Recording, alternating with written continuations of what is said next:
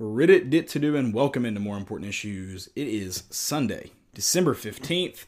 Christmas is right around the corner. Basketball is in full swing. We took a tough loss this Saturday. Ugh, not At least you weren't in town for it. That had to feel good.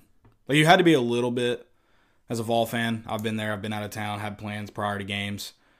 I've only missed a few f- few football games. I mean, I missed the ETSU game last year for a concert, and I remember being like, "Man, I just wish I'd rather be tailgating. I'd rather be at the game than be here." But at the same mm-hmm. time, then you you have in your luck, I guess. I mean, I know you, you'd rather us win, but in your luck, you're like, ah, at least I didn't miss anything. Yeah, So that I mean, yeah that that, works. that's that's kind of how I felt yesterday. It was like, well, because you're thinking, you know, this is going to be one of the greatest atmospheres, and I, I believe it was. I wasn't there, but I've heard it, it was very loud.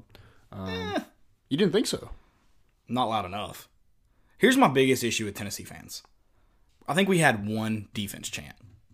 Most of the time, we're just yelling nonsense, Yeah, and I don't understand. And like, how many people think about like think about this in a twenty-two thousand seat arena? How many people are gonna just go "Ah," for thirty seconds straight? yeah, How many people are gonna go defense for thirty seconds straight? Twenty-two thousand people would probably do the defense. Not many are gonna go ah for thirty seconds straight. right. So put that in perspective. It could have been a lot louder. Okay.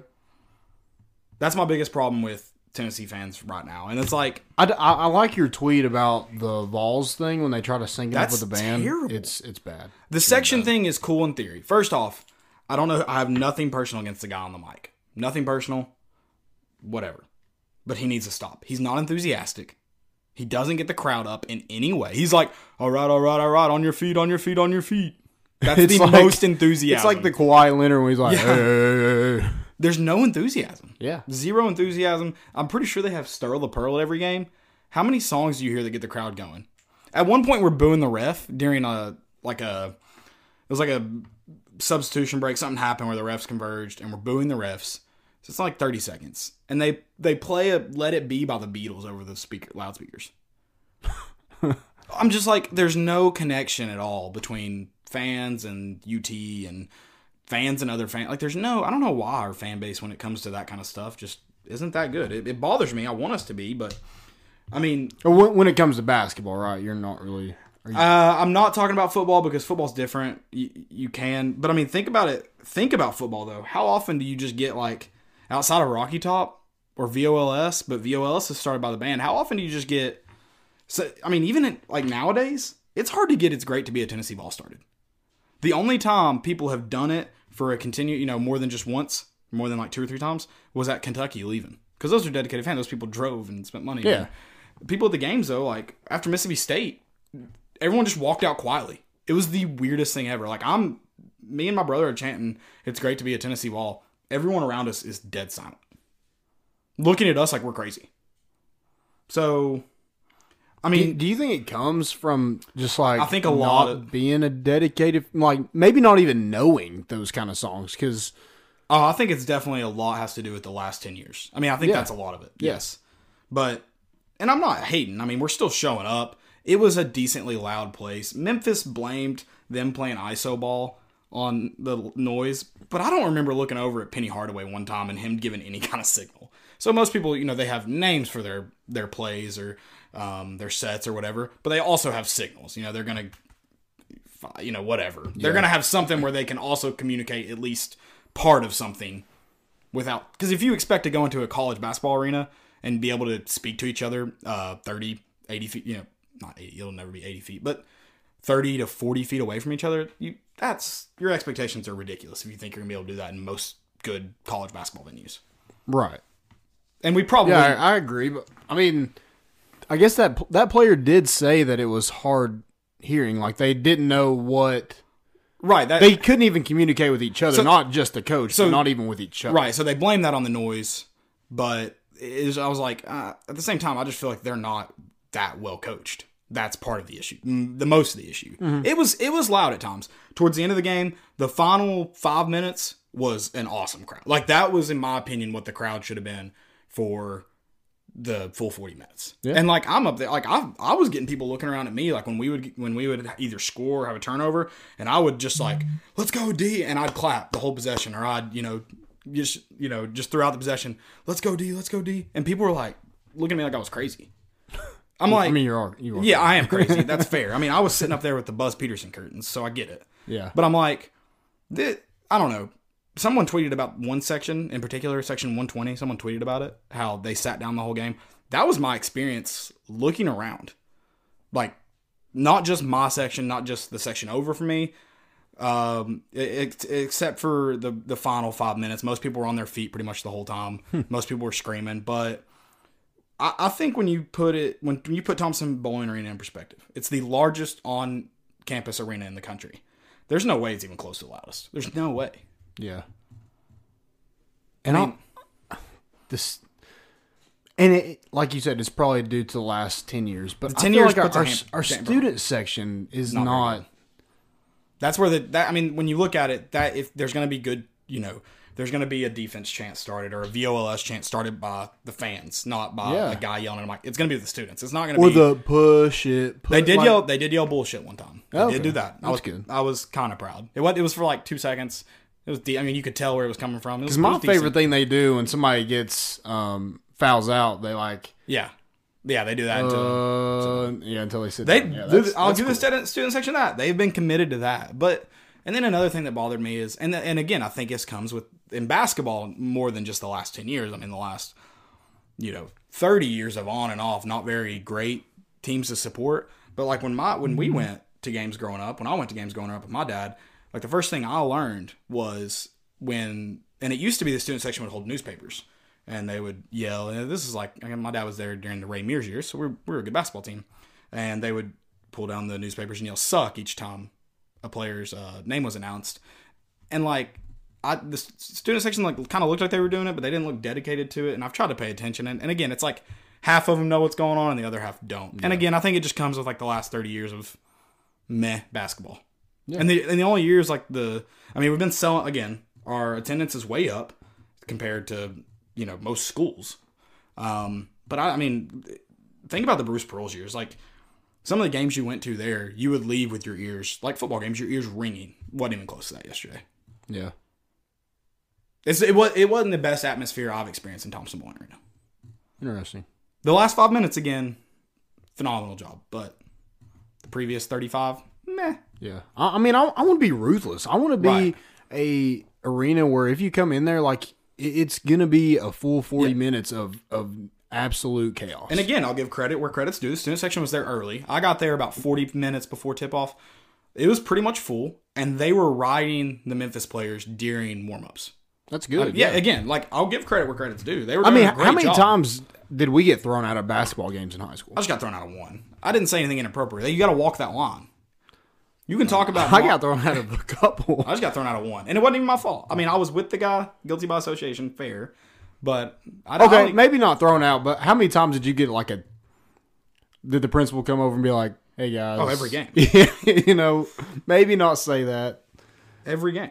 Yeah. Yeah, I mean that, and and but I, I like what you said. You got to walk the line. Yeah, you got to definitely got to walk the line of you know, inappropriate and appropriate, and um, you got to you got to say some things to try to. If you're on the court, you better know who the starting point guard's sister, mom, girlfriend, Yeah, grandmother are, dad, brother. You got to know them all. Like uh, when we went down and played Florida, when uh, Dane Bradshaw was playing, they had pictures of his sister printed out. I mean, I think she played at Florida, but that's that's dedication. Yeah. it's dedication. I know. I, I, I was uh I was very disappointed with our fans early on in the game, and then the five minutes kind of made up for it. But I'm not also not going to forget that. Like a lot of people were like, "Oh, that environment is awesome," and I was like, "I've been in." I mean, has it been that bad lately that I've just been in But better? did you think it might have had to do with the way we played? Oh, that doesn't help. But I also I feel like if you're there, like, are you not going to cheer? Yeah, I mean, that's true. I, I've been. So I mean, Bama, you you still cheer on third downs against Alabama. You know what the outcome of that game's going to be. right. You cheer against. So so let's talk about the game. Oh, So- before we do that, do Yeah. you want to tell them about our friends Yeah, over yeah, yeah, yeah. Sorry, I know we just got way into that super fast, but Also, Chad said play his voicemail. Did we have a voicemail? oh, I kind of forgot about that to be honest. I wonder if we had any more. I don't really know.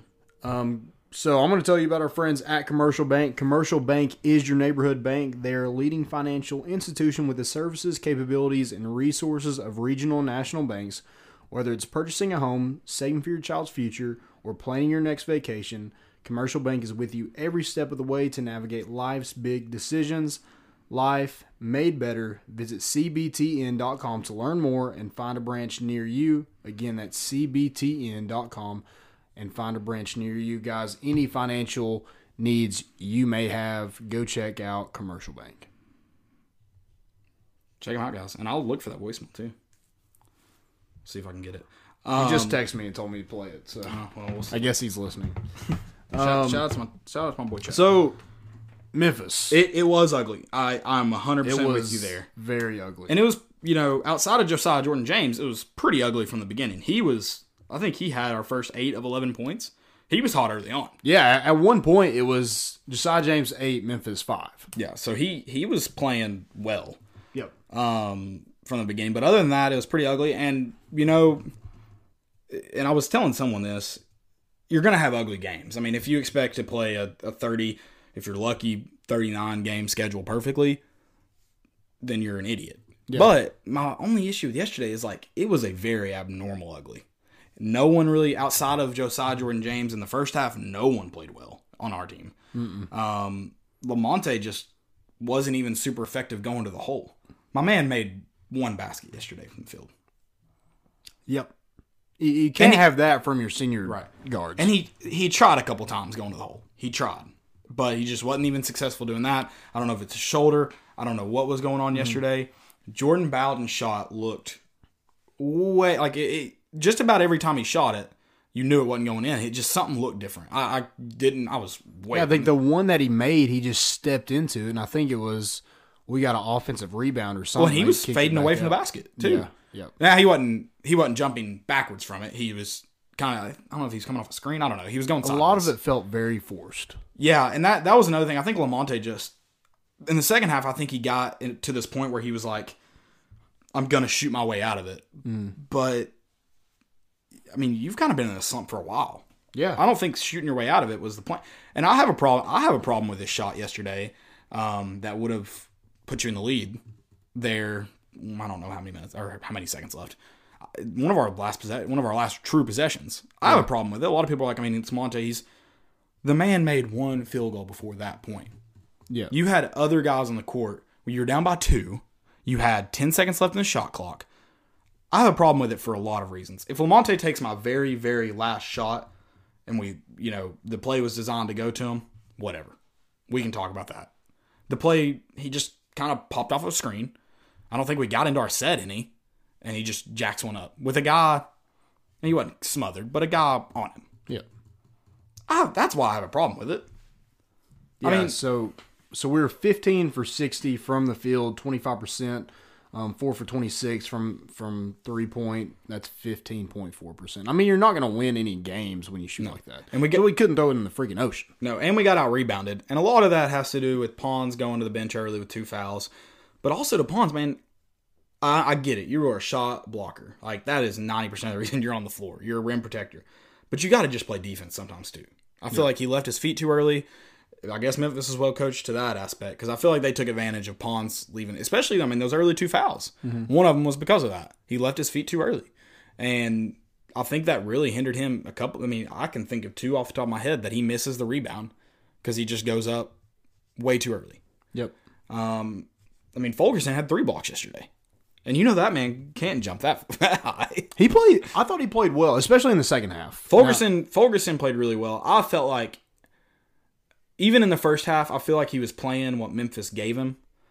Even he was getting pushed around, but I feel like he was kind of trying to use that against Memphis because it was like he was he was dragging that guy, you know, almost out to 15 feet yeah, and opening up some space in the lane. So I feel like he was playing with what Memphis. I like. I'm with you. I think he played well yesterday. I mean, not only just from seeing he had seven rebounds, three blocks, and nine points. Like I mean, that's three assists. That's a good game, especially from a guy who.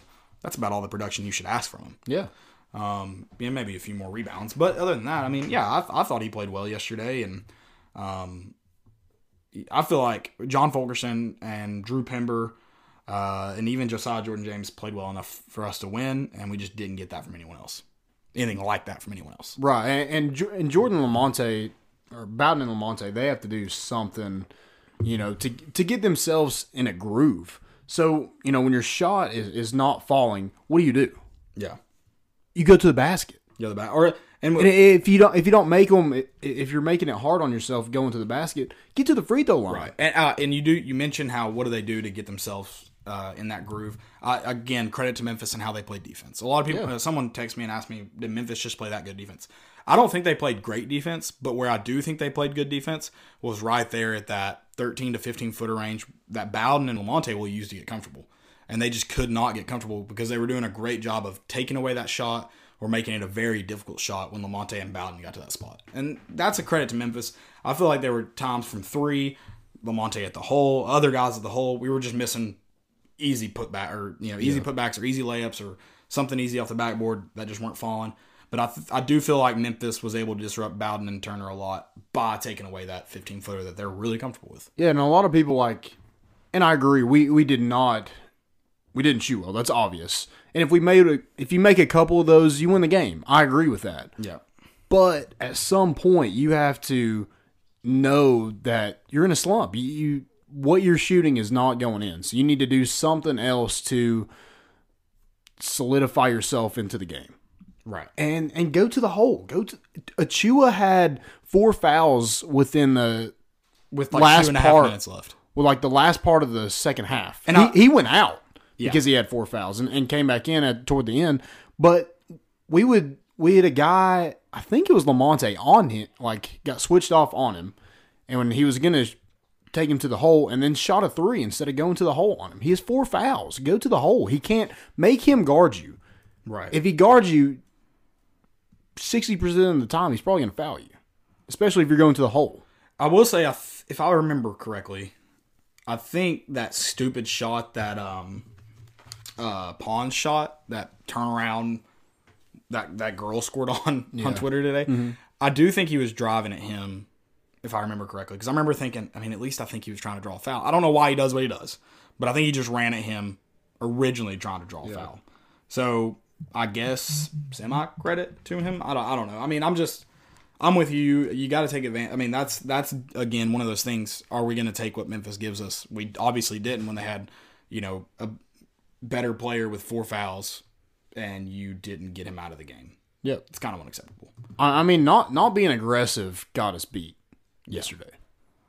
Yeah, it was our shooting, but not being aggressive when we when we knew we weren't shooting the ball well got us beat. Yeah. Because and with with James Wiseman off the field, Memphis is not a great basketball team. I, I think there's some talent on that, but I, I think we have just as much or more talent as they do. Yeah, and as bad as a loss this is for us for a lot of reasons, credit Memphis. This is going to end up being a good win for them when you can play that poorly because they shot. Pull up. Oh, they ended up shooting 38%. At one point, they were shooting like 20% from the field. Um, they did end up. I mean, I, when you look at their stats, they really didn't play a completely terrible game. It looked terrible originally. Oh, they shot 38% from three, 33% from the field, which isn't great, but it's not the end of the world. But again, I think this is one of those things. They went into a hostile environment. They clawed even when they weren't playing their best basketball. And With a bunch of freshmen. Yeah, with a bunch of fr- this is going to end up being going to be a big win for them and Penny Hardaway. Um, another issue I have with Tennessee right now. Um, so Memphis went down and hit a big corner three before the half. It's the one that gave them the opportunity to hit that layup. Tennessee shows the re- that replay on the jumbotron, and then towards the end of the game, showed a picture of Penny Hardaway walking up and down the sidelines, and then zoomed in on his shoes. What the like? Who operates that crap? And who's Yeah, who cares? No one wants to see that. no one. No one wants to see that. No. And then they won't show us controversial replays that people who it, it blows my mind. People are like, oh, why aren't people going to arenas and going to games? It's expensive. The food's expensive, and you don't show anybody what they want to see. I'd rather sit at home because at least I can rewind it on my TV. Yeah. I mean, it's it's And not they'll hard. show every angle of everything. yeah, it's not hard to figure out why people don't want to go to games now. One thing that bothered me is we forced 17 turnovers and only turned the ball over nine times and Yeah, didn't couldn't And- couldn't do anything. and those non turnovers. those non turnovers came quickly, came pretty quickly. Most of them in the first half there. Too. Yeah. So in the spell of first ten minutes where it was like and Lamonte had three of those. And, and, and you talked about Lamonte's shoulder. If his shoulder is that bad, it, he needs to do something. We like we need to rest him or do something about it because it's not like going Going one one 11. eleven is that's not helping your team whatsoever. Yeah, I agree. I mean, I mean, put Davonte Davonte Gaines had what he played five minutes, scored two points. Lamonte played forty minutes and scored five points. I mean, he didn't really help us yesterday, and I Well- hate that. And and that's the thing is though what you're saying. Not only is he not helping us with if his if his shoulder's a problem, not only is he not helping us right now, he's hurting us. Yeah, That's I think where you got to draw the line. It, it- it's not just okay. Lam- Lamonte's not able to do some good things and help us right now because of his shoulder. No, it's past that. It's that he's hurting us with his shoulder. And I love Lamonte Turner. Yeah. he has done so many good things for us. I will never discredit that, no matter what happens this year. But he is hurting us in games right now. It, it was the same thing with JG. Last year, I kind of, you know, I was just like, I think JG is what we have to go with. This is in 2018. I think JG is what we have to go with. Whereas at the beginning of this year, I was like, I think he's hurting us how- mm-hmm. with his play. yeah, And then it was like you you have to pull him if he's hurting you. Last year I didn't feel like he was hurting us with his play. This you know this year early on I felt like he was hurting us, and that's why same thing with Turner. I, I it's not that I think he's just not helping. I think he is hurting. I mean, look at the turnovers in the first few games. yeah. His turnovers there's only three from him this game, but only three assists. But only three. assists. So yeah, I mean it's not like he's counteracting. You're right. If you have ten assists and three turnovers, that's something. Like we Yeah. can work with that. right. being the point guard. But when you're 111 from the field and three turnovers, only three assists, that, that's not really helping. I mean, you could move Pons back to the three and have Josiah James as the point guard and and play Olivier. Yeah. I mean, I I think we have options on our bench, and I think with Drew Pember, you know, playing the way he did yesterday, I think there's there's options where you can. If Lamonte's not healthy right now, play somebody else. Drew Pember coming off the bench and trying to tomahawk dunk was the biggest ball move. Like that man just pulled his pants down in Thompson-Boling Arena and said, "Look at these huevos." He was gonna baptize the whole city of Memphis. I mean, I was like. I- when he started going to the rim, I was like swatted. yeah. yeah. like I, that's what I thought. I was like, that man is going to lose his life going into the hole. So like watching the, uh, you probably got a better view than I did. I did watching not the have TV, a good view. I thought he, I thought he dunked it. I was like, So they showed the replay, and I was like, he he if he hadn't gotten fouled, he would have. yeah, And I'm thinking, I thought he got bailed. My angle originally before I saw the replay, I thought, oh, he just got bailed out by that foul. Like he, if that dude had timed it better, he would have gotten swept. No, he had the leg up on him. Drew Pember would have dunked on him if not for getting fouled there. yeah. And I mean, Because the way the net, I guess somebody grabbed the net. Yeah. It looked like he got it down. I was yeah. like, oh my god, he just ended somebody's career. Yeah. No, that I mean that would have been hilarious. It would have been awesome. Um, and then uh, another guy who I thought played or a guy who I thought played well is uh, Nkamhoua. I think he's coming along now. I, I, I kind of appreciate you going the Grant Williams route or the opposite of Grant Williams and being willing to shoot a three early. I kind of appreciate it, but at the same time, don't ever do that again. that Yeah, corner three just jacked up in the first half. So Josiah James had three of our four three pointers. Bowden Yeah. had one, That's not good. Josiah didn't shoot many, which either, is crazy because going into one? the season, we're like, yeah, we're guard heavy. We're gonna shoot a lot of threes, live or die by the three. I'm cool if we live or by, die by the three, but four for twenty six, that is like You're dying by the three. Yeah, you you're, died by the three. you have like buried yourself. You've died and buried yourself. Yeah, no, that's I agree. Um, I also do want to kind of blame Nkamhoua's three jacked up three on our fans because every like the previous three possessions, he had touched the ball wide open on the three, and everyone is like, you know, like you're Shoot the dad it. in the stand, shoot it. Mm. Have you seen Nkamhoua shoot the ball?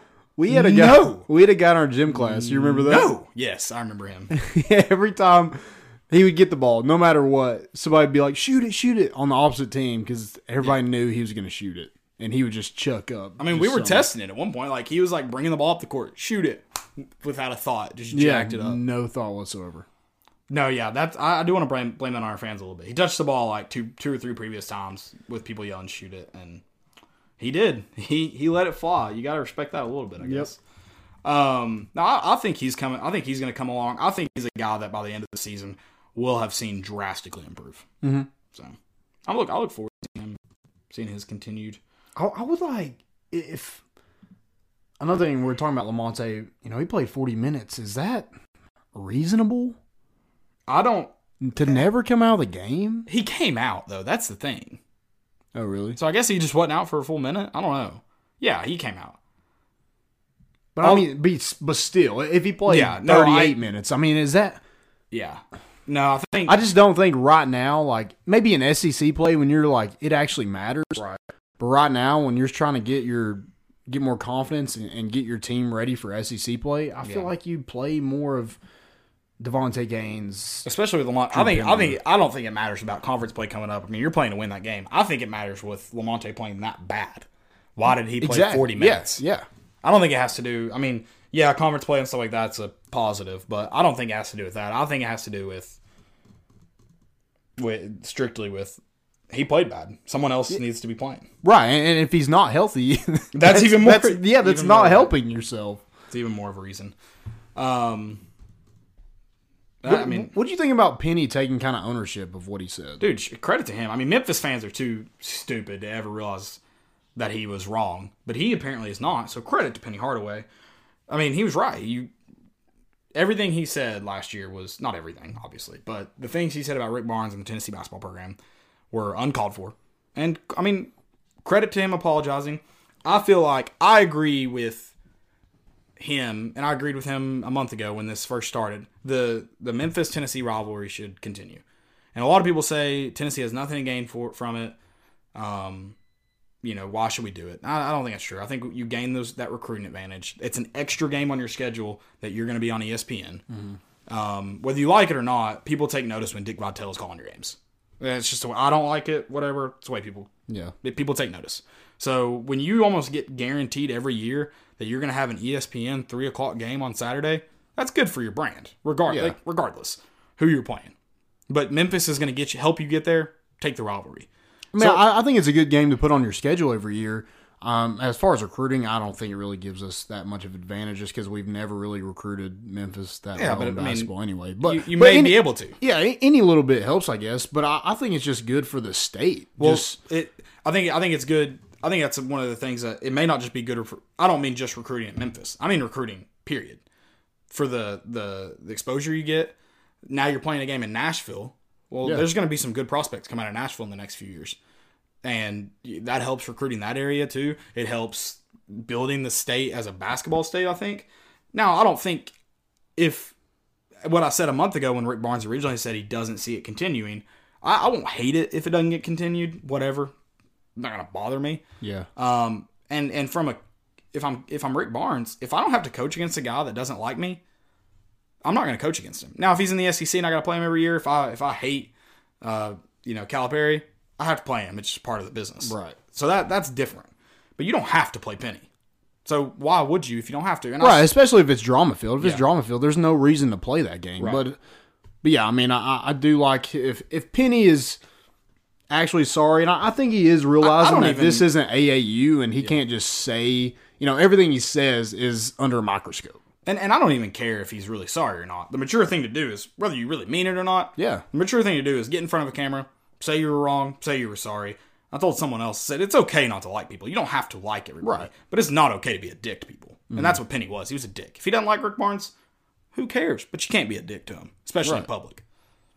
So, that, that- Yeah, I mean, I, especially with like a veteran coach, like you don't want to make.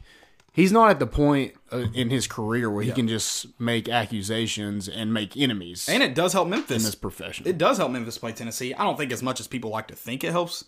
I think it helps Memphis for the same reason it helps Tennessee. They're on TV an extra day of the year. Yep. If we had played, you know, Georgia Southern Community College yesterday, we would have been on ESPN plus SEC Network minus at nine o'clock, mm-hmm.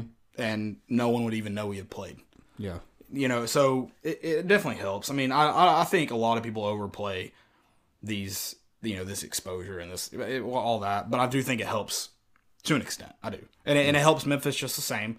Probably more, a little bit more, just because they're in a different bracket than Tennessee. And obviously, this win's going to help them a lot, especially if they're a bubble team. yeah. It's going to help them a lot. Which I think if they're able to hold a good, you know, they're gonna run through the Yeah. what is it? The I think they're in the AAC. Are they not? yeah, American Athletic Conference. Yep. Yeah. And I mean, and, and most years after, I think if Penny Hardaway's at Memphis for longer than a few years, I think playing Memphis and you know the years you win, especially, helps your um, your resume going into tournament time too. Right. Uh, and last year, that's different. Memphis was just not a very good basketball team, but I, you know, if you if you beat this Memphis team, I mean, they get Wiseman back in like five or six games. This team's going to be a tournament team. It would have helped your resume, and it doesn't really doesn't hurt it too bad to lose to them by four. I mean, it's not gonna. Yeah. I don't think it's gonna hurt. I mean, obviously, it depends on how Tennessee finishes. Hopefully, it's in a position where it doesn't hurt us too much. I don't know. We'll see. Yeah, it, it just hurt from the standpoint of you should have you have the talent to beat Memphis, and without James Wiseman, you should have beat them by ten plus. Yeah. So you didn't. Nope. It Got to move on. game. Guards guards have to put a game together. If it's not, you know, it's, it seems like Josiah James was on a different level yesterday.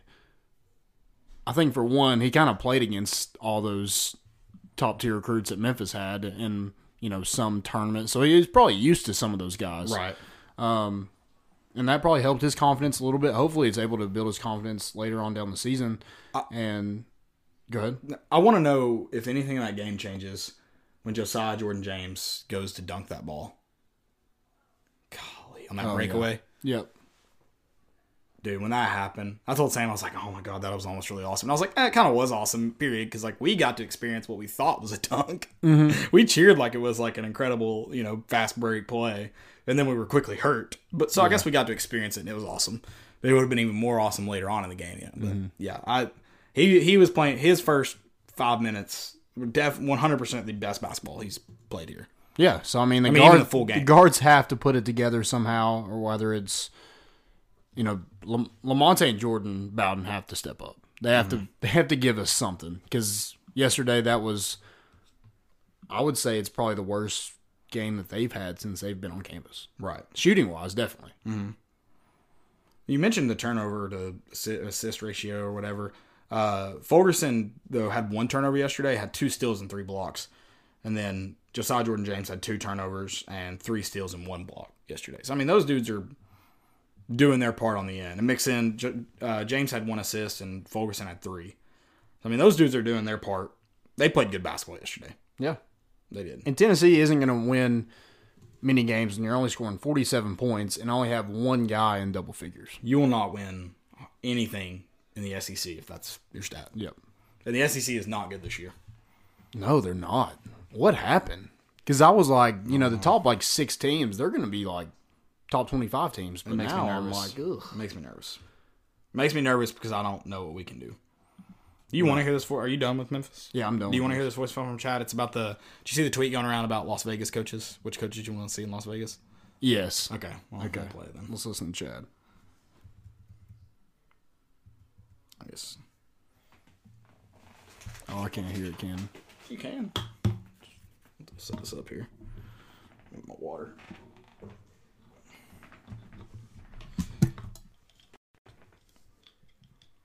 Golly, we even I think we even have uh robo callers on our Google voicemail.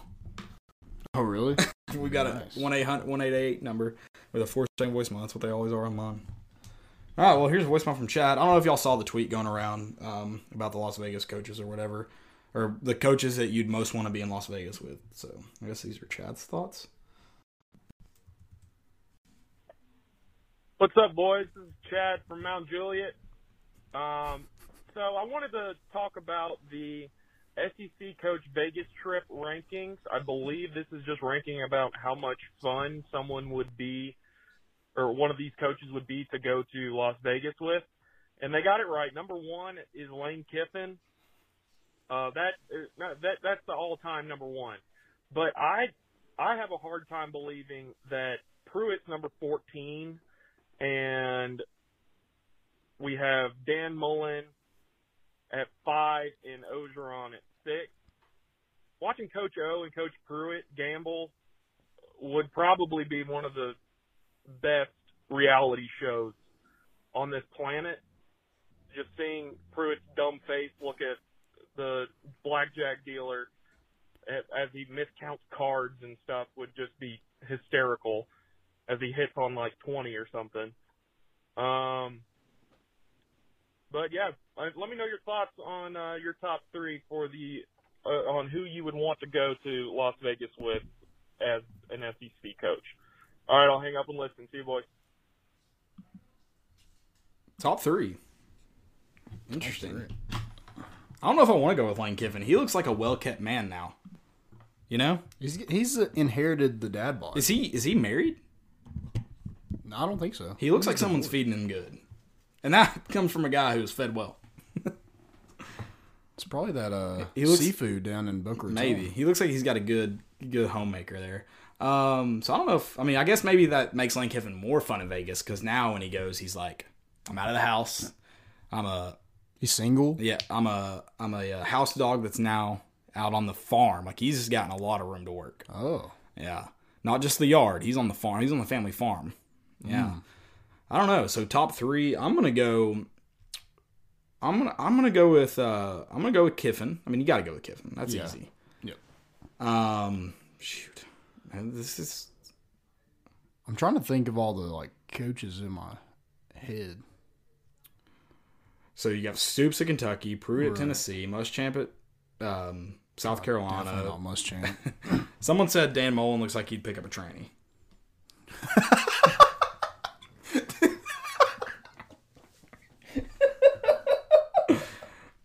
Who said that? Someone in our thing. I don't. I, That's I, could, beautiful. I couldn't see the word or the the name. Whoever said that though, credit to you. Um, I would not want to go with Dan Mullen. He looks like the guy that'd be like. He looks like the guy that'd be like trying to get everybody amped up to like go out. He's like, like he, the whole night he's joking like, dude, we should go to a strip club. And then when everyone's like, all right, you know, we we're done gambling, let's go to the strip club. He's like, my wife would not like me go to a strip club, guys. Like, we should not do that. He looks like that kind of guy. not the type. I can't comment on that. Cannot That's comment hilarious. on that. Um, I'll go. I'll go Kiffin. Um, I gotta, I gotta go. Uh, I think Drinkwitz would be one, and No. not because I, I think he's weird, but I also think he'd win you a lot of money. Like he looks like he counts cards. he looks like the kind of guy that leaves the party to So- hang out with so a is it- much, much uglier girl. Are we trying to win money here? Or are we trying to have a good time? I don't think Drinkowitz could win you a lot of money. The man doesn't know the difference between the SEC and the Sun Belt. True, but he can read. No, he can't. well, so he he just read the same thing that he wor- like. He just read it. Maybe I'm. I, I, I'm gonna go uh, Kiffin. I'm trying to think. I need you. Here's the here's the thing that I'm assuming you're going on a bachelor party if you're going with all or not. Okay. Maybe not a bachelor party, but like a a trip, a guy's trip. Okay. And the key component in a guy's trip is you have to have the glue.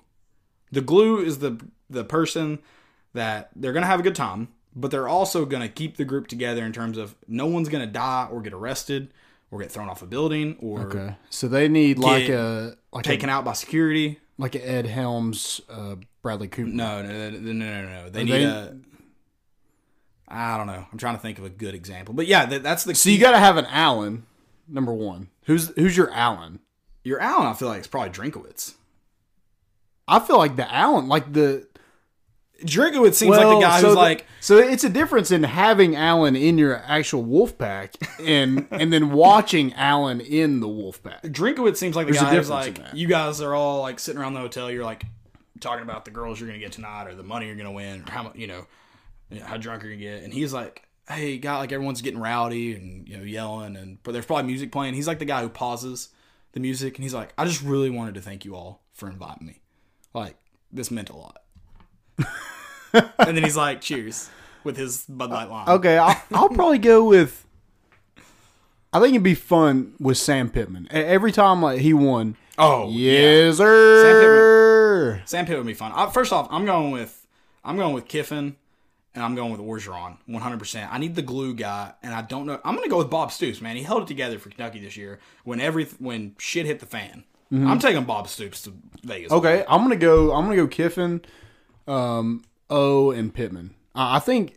I think You're- Coach. I think Coach O is the glue guy. I don't know. I think y'all ending up in jail. because they they brought him in to kind of keep LSU together, and he set the whole world on fire.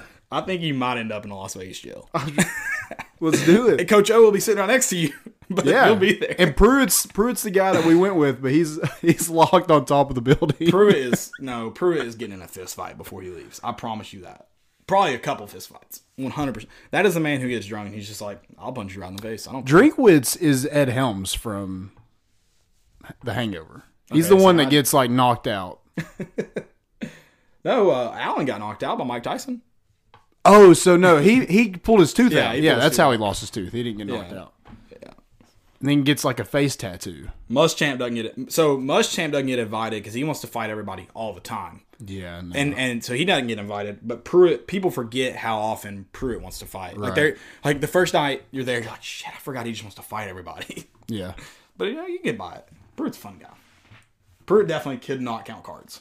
no, there's no way. I, I would say Drinkowitz is probably the only guy that could probably count cards. To be determined. I'm, I'm, I'm, I still don't have full faith in that. yeah, when we actually go on this trip, we'll let you know how it Yeah. goes. I'm actually taking calling Coach O up tomorrow. yeah. Um, we are going to talk some recruiting news, but before we do that, let me tell you guys about my friends at 865 Axe Throwing. It's a one of a kind experience. It's perfect for date night, birthdays, anniversaries, friends night out, wedding parties, corporate team building events. 865 Axe Throwing, where locals hang out. They're the first axe throwing range in Knox County and the only outdoor range in the area. They have friendly and knowledgeable axe coaches that can teach anyone how to throw confidently and safely. Once you stick your first axe, you will be hooked. It's located only 15 minutes from downtown. Their atmosphere cannot be beat. Throw axes, play cornhole, tabletop checkers, mega jenga, or hang out by the fire. They are family friendly, farm fun. Guys, go check them out at 865 Axe Throwing. I had some friends who went axe throwing this weekend. They said it was the most fun they've had in a while. Hey. Yeah, so go check it out. It's it's fun. I said that like the guy from Thompson-Boling Arena. It's the most fun they've had in a while. get up, get up, get up. It's flex cam time. It's flex cam time. it's exactly how he says flex flesh cam. Flex cam sounds like it. Flux cam. Yeah, do you not remember him coming out and he was like, Get up, get up, get up. It's Flex Cam time. Uh-uh. it was at like the first game. and I was like, kind of sounds like you're yelling flesh cam. Not even yelling, just saying flesh cam. Maybe be careful about that Yeah, one. let's, let's there are kids in into the that. building. Yeah. I don't know who that is. I have no personal problems with him, but let's get a new guy. Sterling Pearl will be great for that job. What's he doing? Can we not pay him enough? Shoot. I mean, he gets like, he gets into everything for free, you'd think. I, like I don't even I, I I'll even admit to this. I don't understand the fascination with Sterling Pearl, but the crowd loves him. Yeah, he's, do a, he's a hype man. You need No- a hype man. No one knows what it means, but it's provocative. yeah, it's provocative. Like no one exactly knows what Sterling Pearl's job is, but he will get you pumped up. Yeah. I don't He, he's like Creed from The Office. You know, everybody loves Creed, but like they have no clue what he actually does. Just the day in the life of a dog food company. You got some recruiting news? Recruiting news, yes. We got some commits. We did have some decommits. Yeah. Um, so big recruiting weekend for the Vols. They hosted some high priority prospects um, and some commits.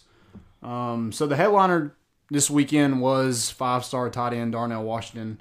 Niedermeyer was in to see him on Friday and then flew back with his family for his official visit this weekend. Um, so they put Niedermeyer on the same plane as him. So Niedermeyer flew out there and then mm-hmm. rode back with him. Yes. I love that. So he spent he spent basically two day or a whole day with Niedermeyer, and then came and spent with all the the coaches, including Niedermeyer, Yeah, this weekend. So love it. an extra day. We got an extra day with Darnell Washington. So we'll see kind of where it, it looks like it's between Tennessee and Georgia. You know, Tennessee's going to have to knock it out of the park with him. And I think with him talking with Jim Chaney and how Jim Chaney can utilize a tight end, I think that's going to help. I just don't know. I, I mean, he hasn't really released anything. You know, he, he just went on visits and, you know, he's from out west, so it's hard to you know really keep an eye on exactly what the kid does. So it's going to be interesting. I, I think Tennessee is going to give him a lot to think about come Wednesday when he actually. I think he's supposed to sign, but not release it until after the, he's going to announce it at the All American Army All American. Okay, which is like January what like sixth. Yeah, like that. Right after Christmas, that week after Christmas, So is Um, he an early enrollee? I believe so. Okay. Yes. Um, and then others were in town were uh, four star defensive end Tyler Barron and then four star safety Doneiko Slaughter. Doneiko Slaughter on his visit committed yesterday, um, the day after Mordecai McDaniel flipped to Florida. I like Slaughter. I, I, I checked out uh, you know some of his uh, tape. He, he looks he's not as fast as Mordecai McDaniel, but he is he plays a lot faster than he's listed. Um, plays kind of a similar style to Rashaan Gaulden, kind of that star position where he would come off the edge and you know just wreak havoc everywhere. Um, so I like that. I think he, would fit in well with this offense and kind of what Tennessee wants to do, especially with them, you know, blitzing Shawn Shamburger so much this year. I, I think that could really be where he fits in, and, and maybe not next year. I think Tennessee has a lot in that secondary because you're only really losing Nigel Warrior, but you have guys back there um, that can maybe take over for him. But I feel like he could contribute early on special teams and you know maybe find his role later on down the road. But um, I, I like the pickup. He's from Roswell, Georgia. Was an Arizona State commit. I feel like he just wasn't a high like profile guy, um, so kind of flew under the radar. But Tennessee likes him, so um, it, it looks like he will he will sign early as well. I think most of our commits are going to sign early. Um, now, are all of them going to be early enrollees? I don't think so. Nah, I mean, Uh, you're never gonna get all of them. Right. Perfect world, you might. I, I think there's only three that are three or four that's actually listed as early enrollees right now. gotcha. Harrison Bailey is one of those, so that's that's the big one that you want to keep an eye on. But he's going to be there. Some commits were on campus. Keshawn Lawrence, Jimmy Calloway, Javante Spraggins, T. Hodge, and Jabari Small was on their official visits also. Um, I think all besides Calloway are for sure signing with Tennessee on Wednesday. Calloway told VolQuest that he is he might sign, um, but it's between Tennessee and Kentucky if he does. Florida's offered him late. Auburn's offered him late, um, and they're trying to get him to wait to sign um, until he makes a visit down there. But if he does make it official on Wednesday, I think I think Tennessee would have done enough to get that one. Um, and then the Whitehaven trio was back in town for an unofficial visit. Cooper Mays um, was in town. Um, but it was just big to have that kind of Memphis reunion. I don't know if um, I don't think Amari Thomas made it in. But yeah, Jabari Small was there. You know, Eric Gray was hanging out with them. You had David Johnson. You know, just just a Memphis reunion here for that Memphis game. I thought that was big to get those guys on campus. And um, you've had Martavius French, Tamarion McDonald, um, Amari Thomas all kind of shut down their recruitment, and you know they're all in on Tennessee. So that's that's huge, guys. To you don't really have to worry about when that national signing day gets here. Right.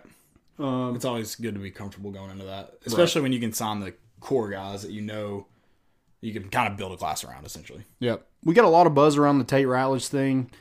He, you know, he was on Georgia's campus this weekend and shut it down. That he tough was. to yeah, tough to beat that. I mean, Yep. we all kind of knew too it would be it wasn't going to be an easy thing to try to go out and get him. Right. I hope we gave him our best pitch. Yeah, yeah, I mean, Uh, you, you had to get him on campus. Was it Pruitt and Friend that were who was who ended up going in home with him?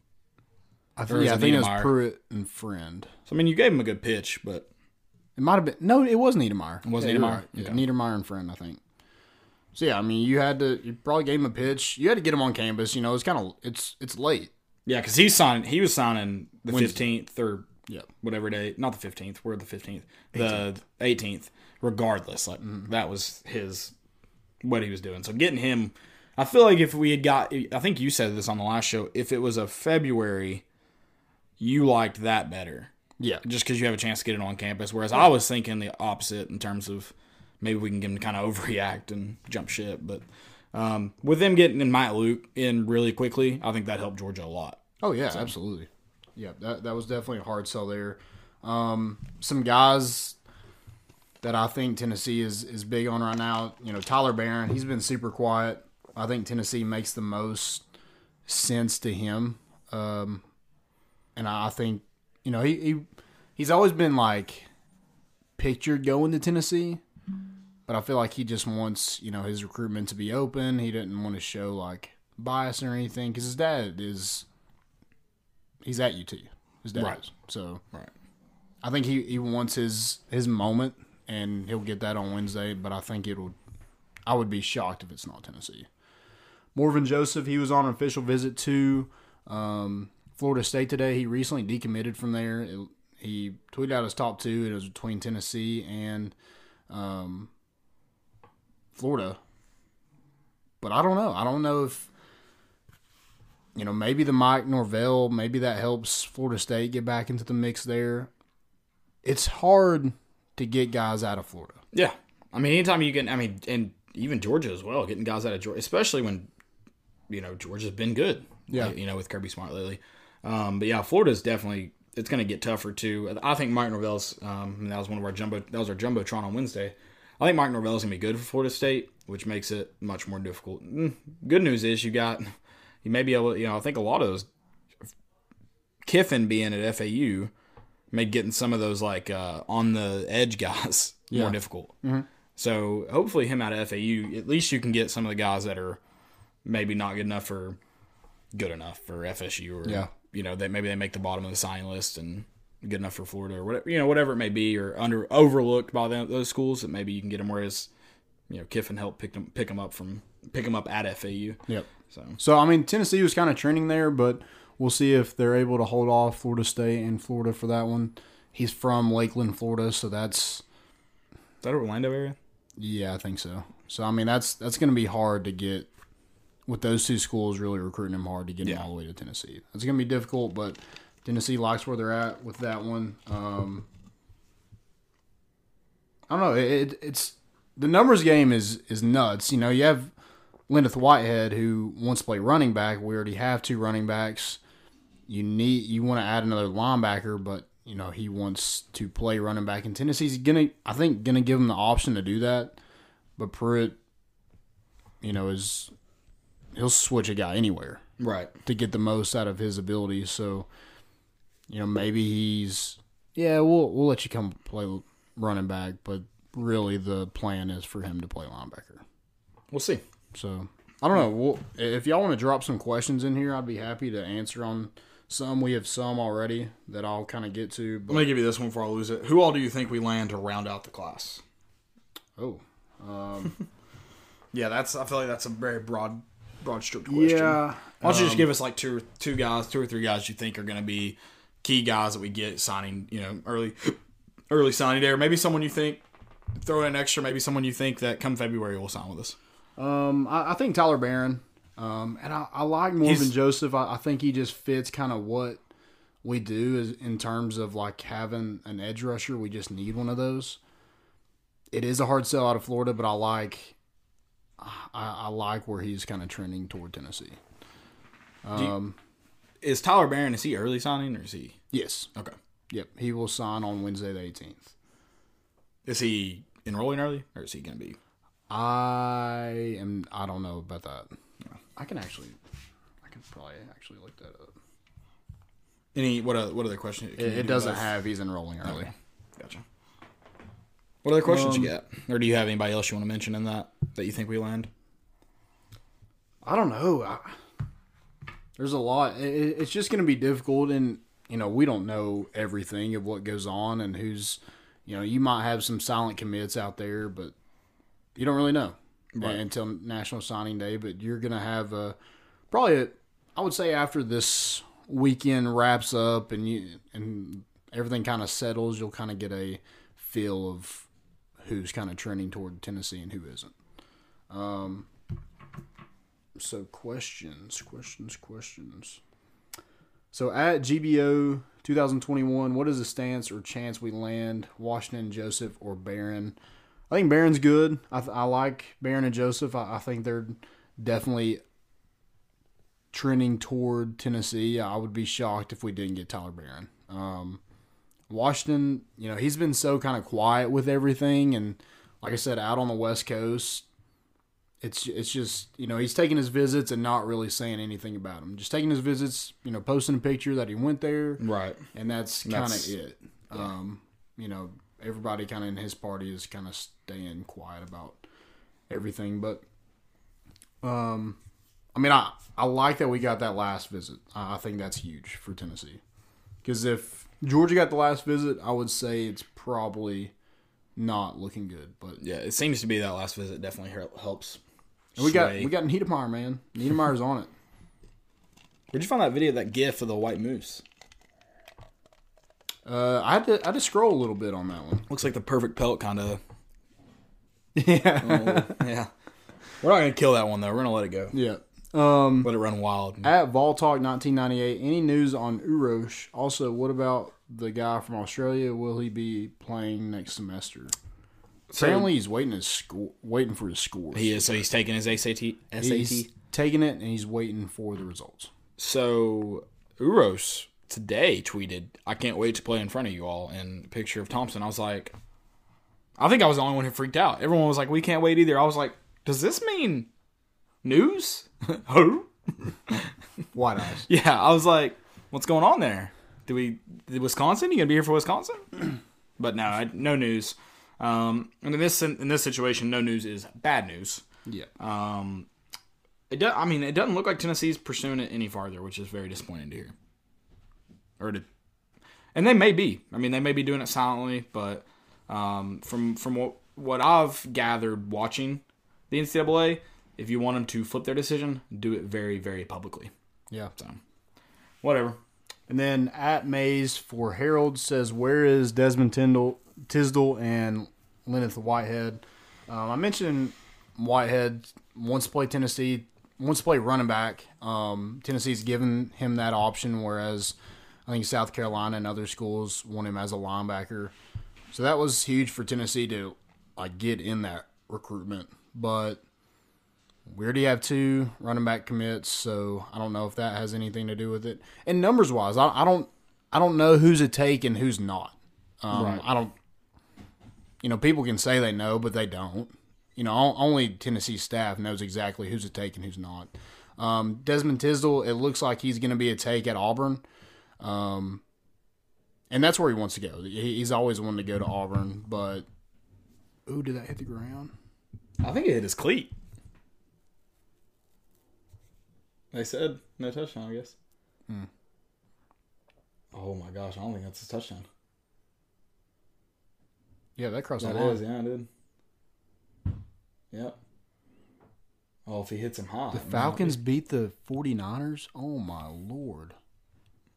NFL's crazy. Matt Ryan's got some chompers on him, man. this is some big teeth.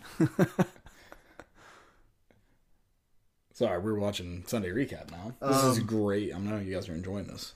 Yeah, but it it looks like Desmond Tis- Tisdall is headed to Auburn. I think that's all the questions I have. Does anybody else have any more? I Oh, didn't- I have one more. Oh, oh, oh. Where do you think the final class ends up ranking wise, and who are some surprise gets you're thinking? Um, that's from Tanner Gage Renfro. Um, I, I would say probably around. My guess is, especially if you're able to add, you know, guys like Tyler Barron and Darnell Washington, I think we end up similar to where we were last year, around thirteen to fifteen. Um, yeah, that's that's what it's looking like. I think 15 is probably your sweet spot. Are, seven, are we up to 17, 18 now? I think we, since Mordecai McDaniel decommitted, I think we're down to So, 19. so 40. Yeah, so you, we did talk about this. Yeah. So did the commitment of um Doneiko Slaughter. yeah, did Slaughter not help us?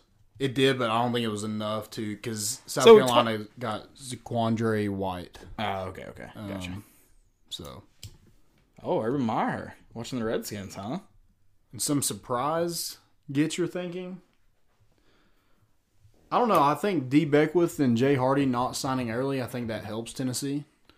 Um, Tennessee has given D Beckwith and, and other schools have too given the option for him to play basketball and football. What schools have given him that, by the way? I think Ole Miss has. Interesting. Maybe I think Florida has as well. Interesting. So, and then Jay Hardy's an Auburn commit, and I think Tennessee's you know going to keep swinging there, and Auburn wants him to sign early. Um, but with Tennessee being so close, I I don't think they're going to back off whatsoever, and just having that extra couple months to, um, extra I guess month and a half. You see Tom Brady there, moving in the pocket like a pro. 43 years old. Forty three. Had to throw it to a wide open guy. I know that's tough. Back of the end zone. That great that arm strength, two yard gain. Um, sorry I interrupted that. Is that is that all you have there? Yeah, that's all. Well, I actually have one more. So Harrison Bailey led Marietta to a seven seven A state title last night against Lowndes. Um, and I didn't realize this, but Lowndes was, I think the final max preps came out today with their top twenty five ranking, and Marietta's ten and Lowndes is eleven. Um, so I think they're around seven before last night. Gotcha. Lions So- was so Do you, uh, you may not know this. So I've always noticed that Georgia has like seven A and like. Do you know what the highest A is? that's that's the highest. The high, the highest Yeah, is seven. Seven A. Do you- does it go down to one A or is it just? Yeah, I think there is one A. So is it one A or is there pri- is that all public school divisions or is that private? I like think 1A? they do.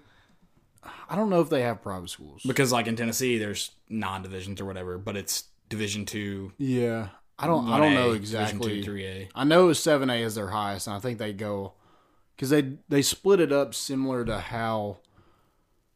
But I th- I don't remember seeing any private schools. But I mean, like one and Like- two A could be private schools, like small private, large Right. private. Yeah. And then, I, I don't. I, I don't remember seeing like a private school because it was all in the same network. I don't remember seeing like a private school score. gotcha. Um, But it, they won 17 9. It was their first state title since 1967. Bailey was 22 for 31, 276 yards. Um, he threw for 4,271 yards, 44 touchdowns, and just nine interceptions this season, and was 69.5% completion rate. Completion. Do you know where he finished in career yards? Um, I do not know. Because he was right there at, with like It was like close to 12,000. he was right there with like uh like Deshaun Watson and Yeah. T- uh, Trevor Lawrence and all them. I was just curious if you knew that. If you had that pulled I up. did not have that. um is that's pretty crazy that's their first that was one of the more like staggering things about a school like that to be their first state championship in that long Mm-hmm. and all the talent they have on the current roster i don't know what their roster is year in and year out but Yeah. the- if that's not usual that is wild to have three four and five stars Yeah. and on the same team same age that's wild but I mean, like every like B.J. Ojulari, Arik Gilbert, Harrison Bailey, Ricky White, Rashad Torrence. You know, they have a ton of D1 talent on that field at one time. and that's what I was thinking. I was like, surely they'll just blow out everybody. But you know, Lowndes was some good number seven teams. in the in the country. some good football So, teams yeah, Um, we're gonna talk about. You said college football recap, Army, Navy. Heisman? Yeah. well, before you do that, I'm gonna tell them about our friends over at MyBookie. As a true football fan, you already know just as sure as the seasons change, Tom Brady will keep the Patriots in the game, thanks to our friend the video camera. boom. Every weekend, our favorite gridiron warriors put their skills to the test. So why aren't you doing the same? We're almost halfway through the NFL season, so now is the time to get off the sidelines and get in the game with MyBookie. MyBookie is the premier place to bet on all your favorite pro and college football action every weekend. They always have the most up to date lines and most prop bets of any sportsbook on the planet. That's right, not just in the country, on the planet. So if you're going to bet this season, do the smart thing and bet with the best at MyBookie. If you're the kind of guy who likes to bet a little to win a lot, try a parlay. Pick your locks for the week, put them together in one parlay bet, and when they all come through, the rewards will be huge. Huge. Best part is, if you join right now, my bookie will double your first deposit. That's right. If you put in $1,000, they'll give you $1,000. Give. Double your initial deposit you can use on all your favorite picks. You use the promo code CHAIR to activate the offer. That's promo code CHAIR to double your cash today. Visit mybookie.ag. You play, you win, you get paid. Go check them out, guys. Check them out. I'm trying to look up for you guys the most passing yards in Georgia high school football history. Someone's already probably tweeted out. I'm I'm gonna probably- go- I'm gonna do the postseason awards real quick. yeah, do that while I look that. this up. Um, that'd be that'd be great. While I try to So Henry. To'o To'o, Wanya Morris, Darnell Wright were all named SEC all to the All SEC All Freshman team. I thought that's huge. That that's a huge recruiting pitch um, to your guys. You're like, hey, you can come in and you can be effective. yeah, Tomorrow. you can come in and, and get production. You know, get playing time, and you can also compete with the top players in the SEC and and be awarded for that. Right. And you know, those three were our high, highest rated recruits last year. But hey, that's that that's big. That, that's a big tool that you're able to sell to guys. Yeah, we're heading the right direction, but we also want to play the best guy. Right. We're not just going to play a guy just because he's senior. You know, if you're a senior and you get beat out by a freshman, so be it. You know, you have a chance to come in here com- to compete. Right. Right. You got it pulled up. Well, do you have? Have you finished all your? Um, so Callaway and Daniel Bituli will play in the NFL PA Collegiate Bowl. Um, so that, that's good for I, I think all of our seniors. Dominic Wood Anderson, I think he's playing in it also. Um, Jauan Jennings is playing in the the Reese's Senior Bowl. Darrell Taylor is also. So kind of all those seniors are getting some kind of like extra showcase to you know see if they you know maybe impress some NFL scouts and coaches and and see if they can get their name called on draft day. Right. I think that's huge for for all those guys. Oh, 100 percent. Um, anything else for career postseason awards? No, for that's- career. well, I mean, Joe- I was typing career. Joe and Burrow won the won the Heisman. I thought that was no surprise. no surprise at all. No. Deserved it Some too. somebody who did somebody vote for? Somebody voted for Tua. I think Someone stupid. like first place vote. yeah, someone stupid. That's why. Just dumb. There's way too many like people that you know just try to do like vote for the best player in college football. Yeah, it's not that. It's not that hard. The most outstanding is the Yeah. is the exact definition of the award, and Joe And that's- Burrow. that's Joe Burrow was Joe the Burrow. most outstanding football player this Yep. year. Um, so I guess I thought he had more yards. He finished with 11th in career yards. Uh, number one, two, and three was Trevor Lawrence, Deshaun Watson, and Jake Fromm. He had 8,633 yards in his career. Does that sound right to you? I was trying to do a quick Google because I was like, maybe it's not updated. I don't know. I don't think that is updated because I think he's supposed to be fourth. Okay, so that that would be that would put him at just over ten thousand yards in minimum. Let me see if I can find that. He he is he is seventh in passing yards per season. What did you say you finished with on the year on the season? Four thousand. Exactly. Four thousand two hundred seventy-one yards. Yeah, so he's actually sixth in yards per season. Yeah, they, they have him right at four thousand exactly. So if it's not, uh, Max Prep said his career yardage was eight thousand. I guess that. I guess that's true. So I mean, did he just play his? I don't know much about him. I guess he just played think he's, a- varsity. as, he's been a three-year starter. okay, so just didn't have as many. So last year he had twenty-eight hundred. Gotcha. Well, went off your senior year. you went off. Um, I found I scrolled scrolling past it. Is it most yards per game? Hold on. Yeah, so uh, Jake Fromm is I think I saw maybe what yards per game. His brother had him beat in some category. Oh really? yeah, Dylan Fromm. Yeah, he had more yards per season than his brother. He had four thousand three hundred seventy four at in 2018. I think he's at um. No, not him. His their middle brother is at uh Mercer. Oh, okay. I don't. I, I assume currently, but I don't know. Oh shoot! So Dylan Fromm transferred to Warner Robins. I guess That's where no that that's where they all played. Jake Fromm played at Houston County. I don't think his senior year. Yeah, he played at Houston County on on uh uh what you call it? QB one, I thought he played for Warner Robins. Mm, he played, played at Houston County. I'm pretty sure. I could be wrong, but I, th- I was pretty sure it was Houston County. He played in 16 and 15 and 16 at Houston County. Oh, he's from Warner Robins, right? I guess maybe I don't know.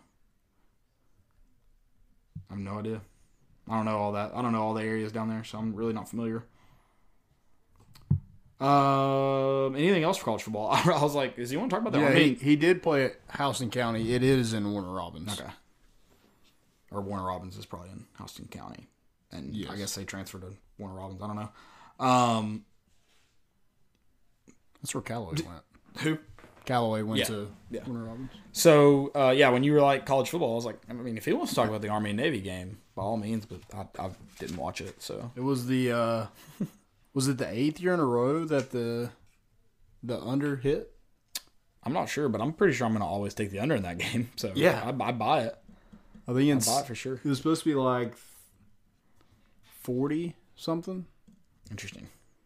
Yeah, eighth eighth time in a row it's hit. Um Malcolm Perry, the quarterback for Navy, had 304 yards, two touchdowns on 29 carries. He's from Clarksville, Tennessee.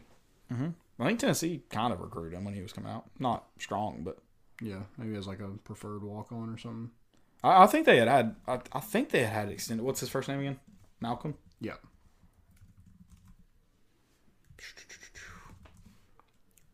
Uh, let me look. I, I thought they had extended an offer to him. I could be wrong with that. Um, I'm gonna look it up though. And uh, I guess we can go ahead and move on to our segments. Oh, Yeah. we got to do something before that though. I do, I do, I do. I need to read off our other friends at Blue Chew. Guys, remember the days when you're always ready to go? You wanted to increase your performance and get that extra confidence in bed? Listen up. BlueChew.com. That's blue like the color. Blue Chew brings you the first chewable with the same FDA active ingredients as Viagra and Cialis, so you know it works. You can take them anytime, day or night, on a full or empty stomach, and since they are chewable, they work up twice as fast as a pill, so you can be ready whenever the opportunity arises, pun intended. If you can benefit from the extra function and more confidence where it counts, Blue Chew is the fast and easy way to enhance your performance. Most guys talk a good game, but Blue Chew helps you follow through. Blue Chew is prescribed online and ships straight to your door in, in a discreet package, so no in-person doctor visits, no waiting in a pharmacy, and best of all, no more awkwardness. They're made in the U.S. of A, baby, and Blue Chew prepares and ships direct. They're cheaper than a pharmacy. Right now, we've got a special deal for our listeners. You can ch- try Blue Chew for free. Go to bluechew.com and get your first shipment free when you use the promo code armchair. Just pay the $5 shipping. Again, that's blue like the color. Chew.com, promo code armchair. Try it for free. They're better, cheaper, the faster choice. Guys, go check them out. Try it for free with the promo code armchair. Do it. Do it now. do it. Hmm. Yeah, big. It's just it's just fun to watch this game just because it's like it's so The Army Navy game. yeah. It's So you did like watch a- it? Yeah, Oh, okay. it's such like a big. It's a rivalry, but it's not like played dirty. It's just like well played football. I've only watched it if like it was Like a, there. yeah. I've never gone out of my way to watch it. But I mean, Navy's always usually ranked. I think they're 23rd right now. They went 10 and 2 on the season, so you know they're expected to win. Right. But I, I just like how they like separate this game from the from the rest of them. Yeah, I do too. I mean, it definitely deserves its own day because it's. I mean, it's a storied, storied tradition that. I mean, it definitely deserves that. The Um, uniforms, you know, they always have new uniforms just for this game. I think it's cool. yeah, I want to see them go back to like they were showing highlights of a few games, and you know, Navy had you know this red and blue top jersey, and you know, Army had a red and blue top jersey. I want to see us go back to the traditional red and blue, or not traditional, I guess, but we need to mix in some red and blues in there, red, white, and blues. Yeah. all we've had is some, you know, I mean, it's all and it's always something specific to you know the branch of the Navy or the Army, whatever jersey we're talking about. But uh, I definitely like to see some uh, some other stuff mixed in. Dude, there's no information on him being recruited. Yeah, he's not on. I don't think he's on like two four seven and stuff like that. Why? I'm not So sure. strange. He's the guy that his freshman year he wasn't even dressed. I think I was telling you this story. It might not have been you, and they had to pull him out of the stands and get him dressed because he's like the fourth string quarterback, and the second and third string got hurt or something like that. Mm-hmm. So So Chance Warren threw the only pass for Navy. He was one for one for one yard. It's a one yard average, one touchdown, ninety nine QBR. So yeah, here I was actually I actually just found his um the story is said cheering on his teammates. He was pulled out of the stands and dressed by the start of the second half. Entered the game with 38 seconds left in the third quarter. Played the entire fourth. Carried the ball seven times for 30 yards and featured a long run of 16. Led a 90 yard drive that ended with a 23 yard field goal by Bennett Moehring. So yeah, came out of the stands and did pretty good. Dang. Yeah. Yep. Most important of the week. Most important. Yeah, he was a two time All State Tennessee, two time All State player. Dang. So So uh, JJ Culver dropped 100 points for uh, Wayland Baptist. He was 34 for 62, 12 for 33 from three. Um, he's Who's also this? JJ Culver. Um, he's the younger brother of Jarrett Culver. He played at Texas Tech. Yeah, yeah. Was a six overall pick. Um, scored 100 points in a Yeah, that's insane. Insane. And credit to him, it wasn't like a lazy 100 points. Because I know a lot of times guys who score high like that, like the ball kid, like just sat on the end of his court. His was not, at least the few clips I saw, was not a lazy 100 points. Yep. So, nah, maybe it was. I don't know. I didn't watch the full game. So, my first one, Dave Portnoy. Credit to him.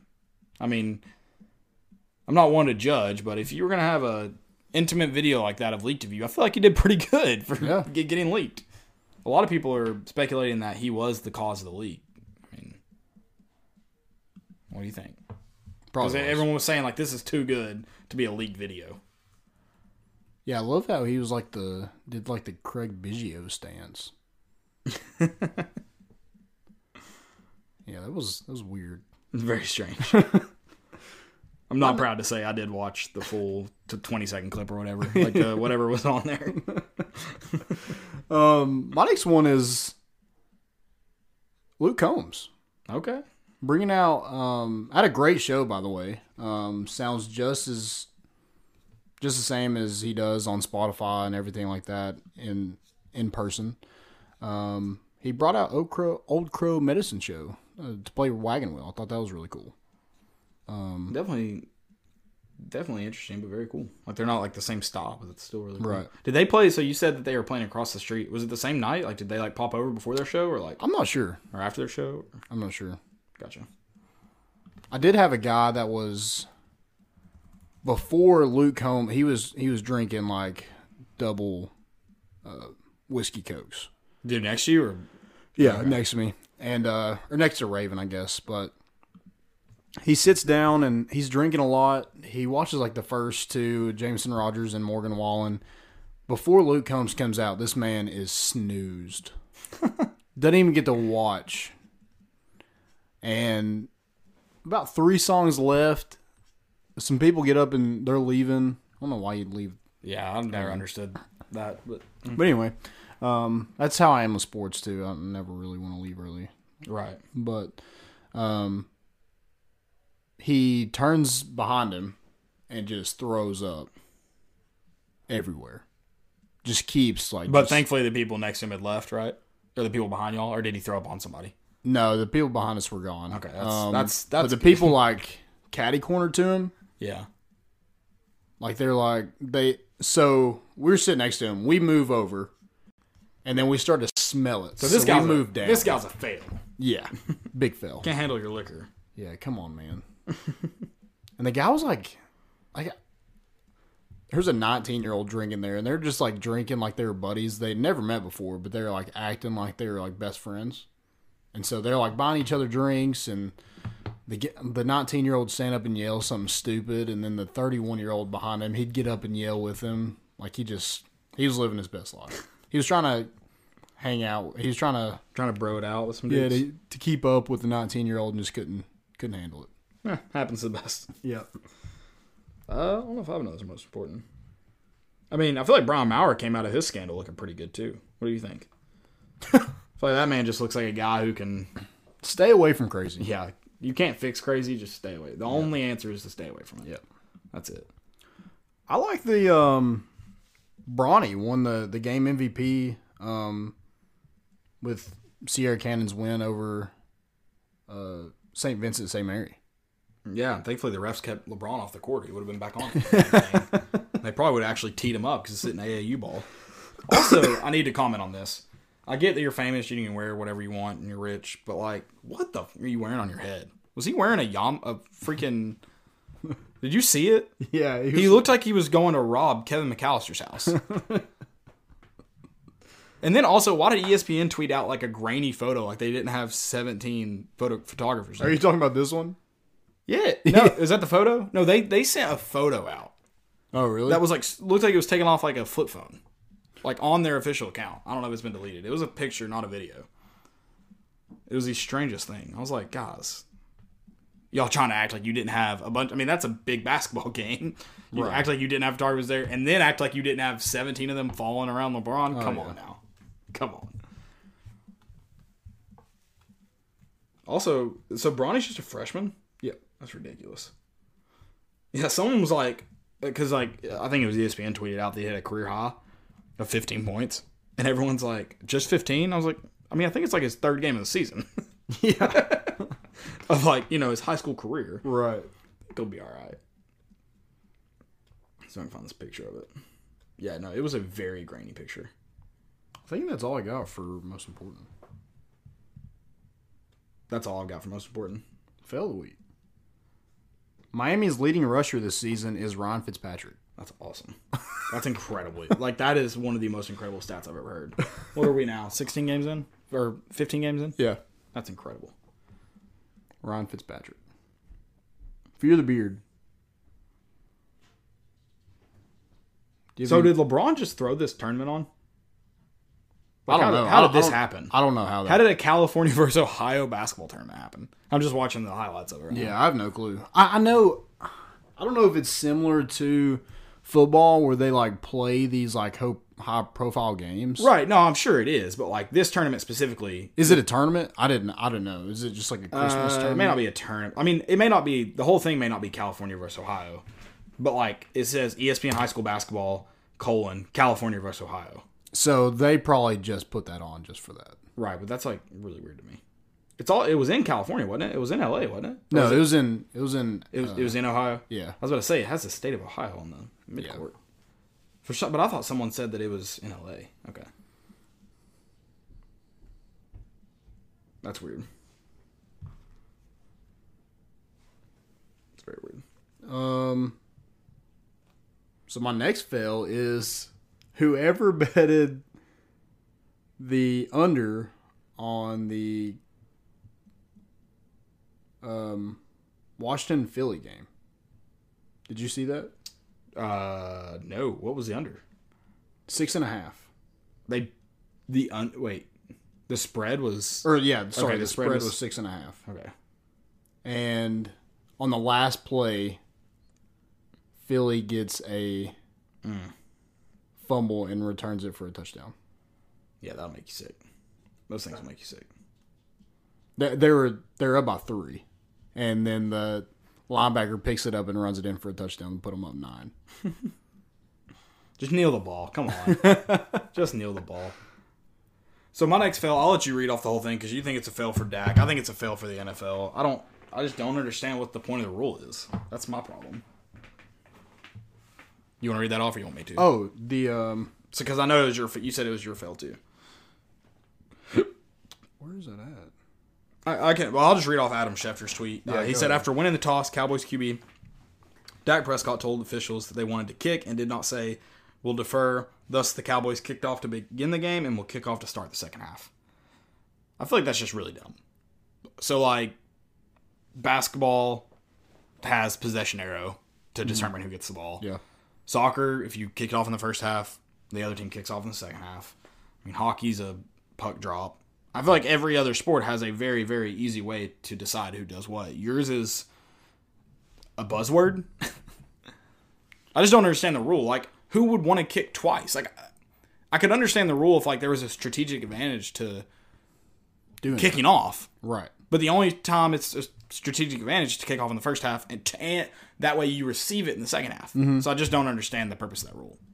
Yeah, that's it's dumb, but there needs to be some sort of like, all right, you say defer. I feel like it should just be whoever kicks in the first receives Yeah, in the yeah, second. that, that's how it should be. Just So, like, like, do, you- if- do you want the ball or not? The first. so I feel like if Dak said we'll kick, that means he wants to receive in the second half. Yeah. I feel like is all that should mean. Yeah. And I wanted, yeah, I mean, I said it to you before the show started. Is that the rule in high school football? Because there's no way every single high school football captain says that correctly. No. there's no way. definitely not. But, but then you said the NFL, the they let them. I guess the Rams were like, okay, we'll just kick it to you. Yeah, so I mean, there Is that what happened, or did the refs just? well, apparently they just like I don't know if they reviewed it or what, but they told them after halftime. So they go in thinking that we get We're the planning ball get the ball back, yeah. So you strategize for that. Yeah. But then they're telling you it's the Rams' choice. But then they come out and they're like, "Oh, y'all are kicking off." it's actually still the Rams that get to decide. Because technically, the Rams, the Rams had the option, so the Rams could have been like, "No, we'll kick it."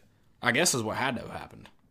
I don't know unless they went back and was like, No, "Dak said, didn't." Yeah, I don't know because there was some speculation. I didn't because they see it. asked, they're like, "Is that reviewable?" And they're like, "No, it's not a reviewable play." What is a reviewable play? I don't know. I'll never understand. I've been playing a lot of Madden lately, and nothing on Madden is reviewable.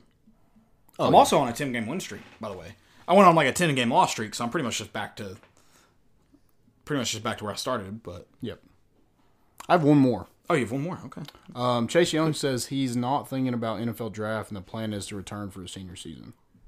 The man's getting paid more than more than what did he say? He got like a fifteen hundred dollar That's loan. That's got to be it. that man's got like a one point five million dollar Right. give. because you're going to be a top five pick. He's going the opposite of uh, what's his name, Bosa. No, yeah, Bosa's sat out. Yeah, he's going the opposite of Bosa. Yeah, he's like, I'm not even sitting out a season. Yeah, I'm actually going to take on an extra season. Yeah. he wants to win the Heisman next year. You're not going to, but have fun. Good luck. I mean, he may. Who knows? It's Ohio State. They may. Just give it to him, just like they did with Michigan. Yeah. Who knows? Who knows? Well, guys, that's all I've got. We will see you on. No, it's not a special week. Probably Wednesday, unless something changes. Next week, though, all the holidays. Yep. Probably change. Um, thank you all for joining us. Really appreciate it. Make sure you check out all of our friends at Commercial Bank, 865 Axe Throwing, Blue Chew, and MyBookie. We appreciate you guys listening. iTunes, Spotify, Google Play, YouTube. Where there's a podcast, you'll find us. Uh, check those out, and um, we'll see you guys. Yeah, National Signing Day is coming up. Keep an eye out for that. We'll have you posted um, and updated on anything that happens. Stay away from crazy. We're bringing the boat in, and we out.